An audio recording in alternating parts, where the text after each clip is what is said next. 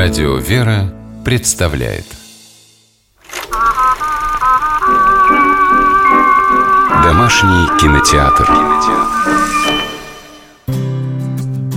Здравствуйте, с вами Алексей Дементьев. В этой программе вы не услышите рассуждений профессионального киноведа. Я просто делюсь впечатлениями благодарного кинозрителя, регулярно пополняющего свою домашнюю видеоколлекцию – это разговор о фильмах, которые, посмотрев однажды, время от времени пересматриваешь и каждый раз находишь для себя что-то новое.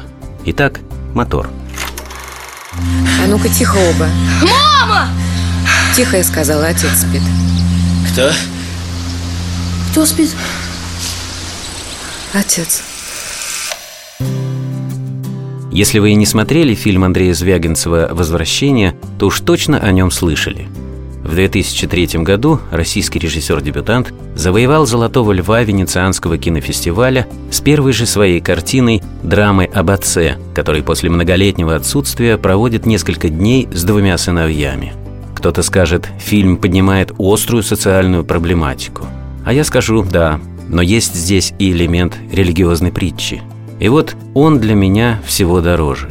Ведь образ отца в культуре очень часто символ Бога – и тема встречи с отцом становится поводом поразмышлять о поиске и обретении того, другого отца, которого обычно пишут с большой буквы и к которому обращаются в молитве «Отче наш». И это не натяжка. Так часто бывает в серьезных произведениях искусства. И в самом фильме режиссер будто нарочно рассыпал подсказки. Например, мальчики видят новообретенного папу спящим и бегут на чердак – где в куче старых вещей отыскивают семейную фотографию, чтобы сравнить, он ли это. Это он. Точно он. И почему-то семейная фотография заложена в Библию со знаменитыми гравюрами Гюстава Доре. Откуда легендарная, красивая и дорогая книга взялась на чердаке среди старых вещей, в небогатой семье, в небольшом провинциальном городке – но, очевидно, режиссеру именно такая деталь зачем-то была нужна. Рассказывает, что в первом варианте сценария мальчиков звали Андрей и Петр, как двух евангельских братьев, апостолов Андрея Первозванного и Петра. Но режиссер решил, что евангельская аллюзия будет уж чересчур нарочитой, и назвал младшего брата Иваном. Имя, впрочем, тоже библейское. А вот еще один диалог. Пожалуй, кульминация переживаний Ивана – Зачем ты приехал? Зачем ты взял нас с собой? Зачем мы тебе нужны?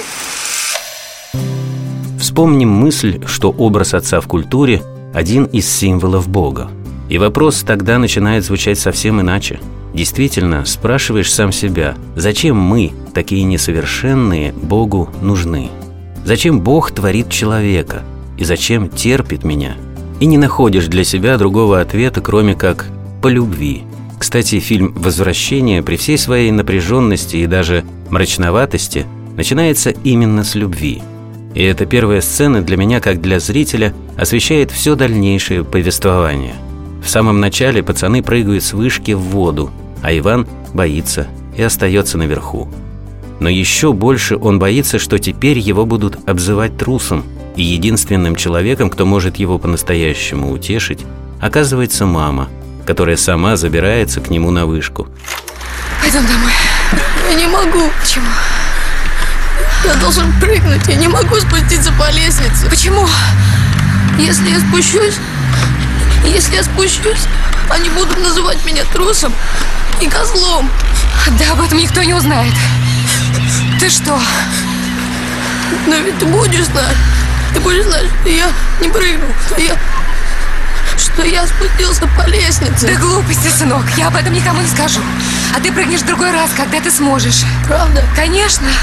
Мам, я тут сидел, мне было так страшно. Если бы ты не пришла, я бы умер. Ну что ты, миленький, ну что ты говоришь? Я же здесь с тобой.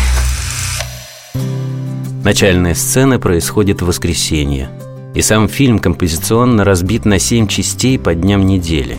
Гибель отца приходится на пятницу – но сюжет завершается не на этом.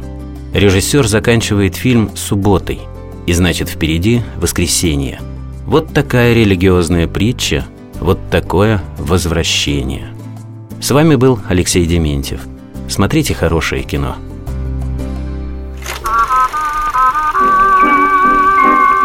Домашний кинотеатр. кинотеатр.